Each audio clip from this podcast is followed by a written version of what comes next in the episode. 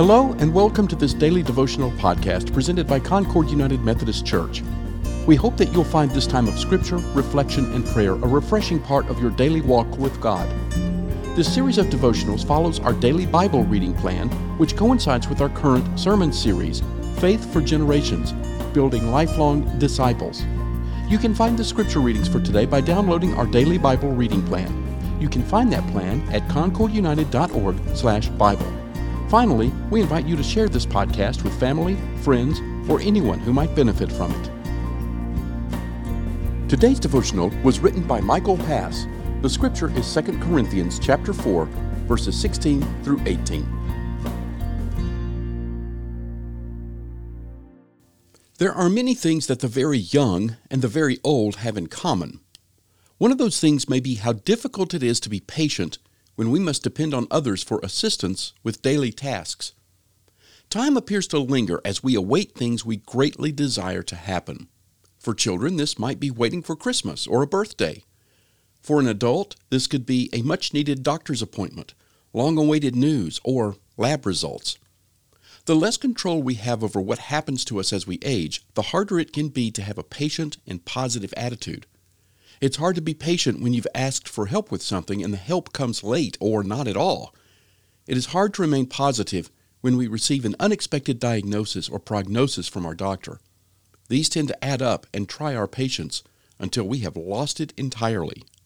The Apostle Paul suffered many afflictions during his life, yet God continued to renew his inward self. Thus, God continually renews us inwardly day by day when we put Him first and foremost in our lives. It is imperative that we not focus on our afflictions, but stay focused on the things that are eternal as we wait for our blessed hope, the appearing of the glory of our great God and Savior Jesus Christ, who gave himself for us to redeem us from all lawlessness. That's a verse from Titus, chapter 2, verses 13 and 14. When we look to things that are eternal and unseen, we will experience the true joy in life that's only found in Christ, no matter our current circumstances. It is joy that keeps us moving through all the ups and downs of life. To have a joyful heart is to have a heart that meets suffering with hope, failure with grace, and sin with forgiveness. Deep, abiding joy comes from knowing that we have the promise of eternal life, that which is unseen. Are we missing the joy in our lives because we are only focusing on being happy? You see, happiness, even at best, is fleeting. Happiness is dependent on our circumstances. We often can't control it, and it's as unpredictable as the weather. We feel happy when things are going well, but are frustrated when problems arise. In contrast, true joy in the Lord is permanent and does not change with the circumstances.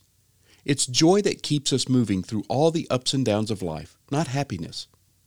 The next time someone asks, Are you happy? you should respond, Sometimes I'm happy, sometimes I'm sad, but I'm always joyful. You may ask, what do I have to be joyful about? First and foremost, we have joy in the fact God loves us so much He paid the price for our sins, and through Him we have eternal life. We also find joy by being with one another, being together, especially at a place like Cades. We can tell stories and jokes, share memories, and be our authentic self.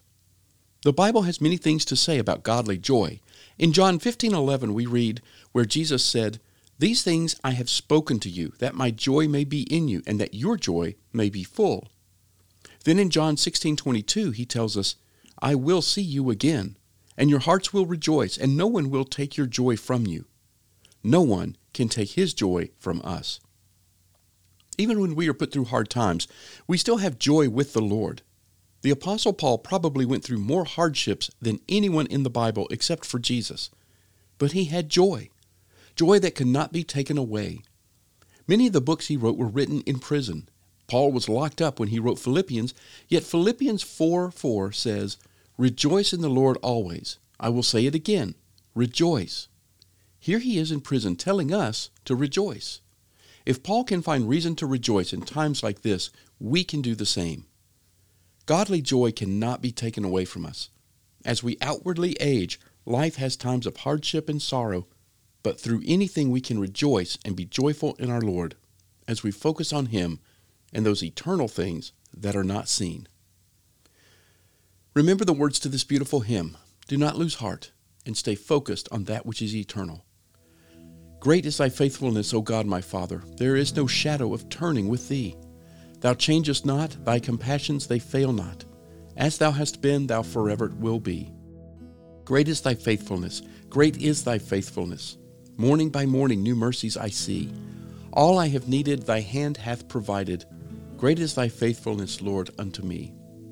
Pardon for sin and a peace that endureth, thine own dear presence to cheer and to guide, strength for today and bright hope for tomorrow, blessings all mine, with ten thousand beside. Great is thy faithfulness. Amen. Thank you for listening to today's daily devotional. This podcast is a ministry of Concord United Methodist Church. For more information about our church, including worship times, mission opportunities, and study groups, please visit our website at concordunited.org. We also invite you to visit our YouTube channel, where you can see past worship services, including the current sermon series, Faith for Generations Building Lifelong Disciples. Finally, we would be honored if you gave this podcast a positive rating so that others can find it and benefit from it.